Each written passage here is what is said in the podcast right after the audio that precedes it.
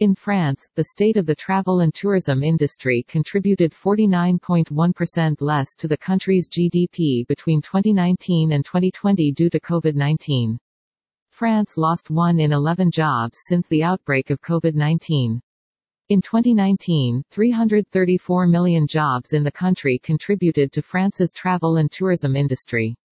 The GDP contribution for the tourism sector in France went from 8.5% to 4.7% from 2019 to 2020. International visitor impact on spending went from 60.4 billion euro to 28.5 billion euro, a 52.9% loss from 2019 to 2020. Domestic visitor impact on spending went from 115.5 billion euro to 58.0 billion euro or 49.8%.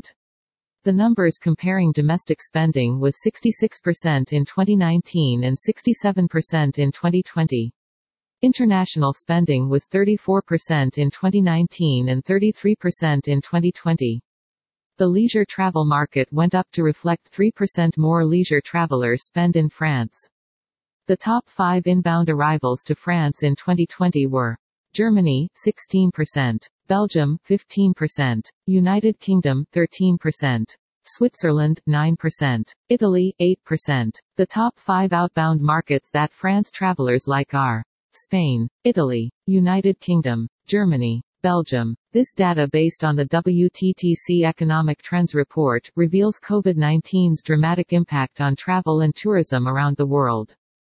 Prior to the pandemic, travel and tourism including its direct, indirect and induced impacts accounted for 1 in 4 of all new jobs created across the world, 10.6% of all jobs 334 million, and 10.4% of global GDP 9.2 trillion United States dollars. International visitor spending amounted to 1.7 trillion United States dollars in 2019, 6.8% of total exports, 27.4% of global services exports.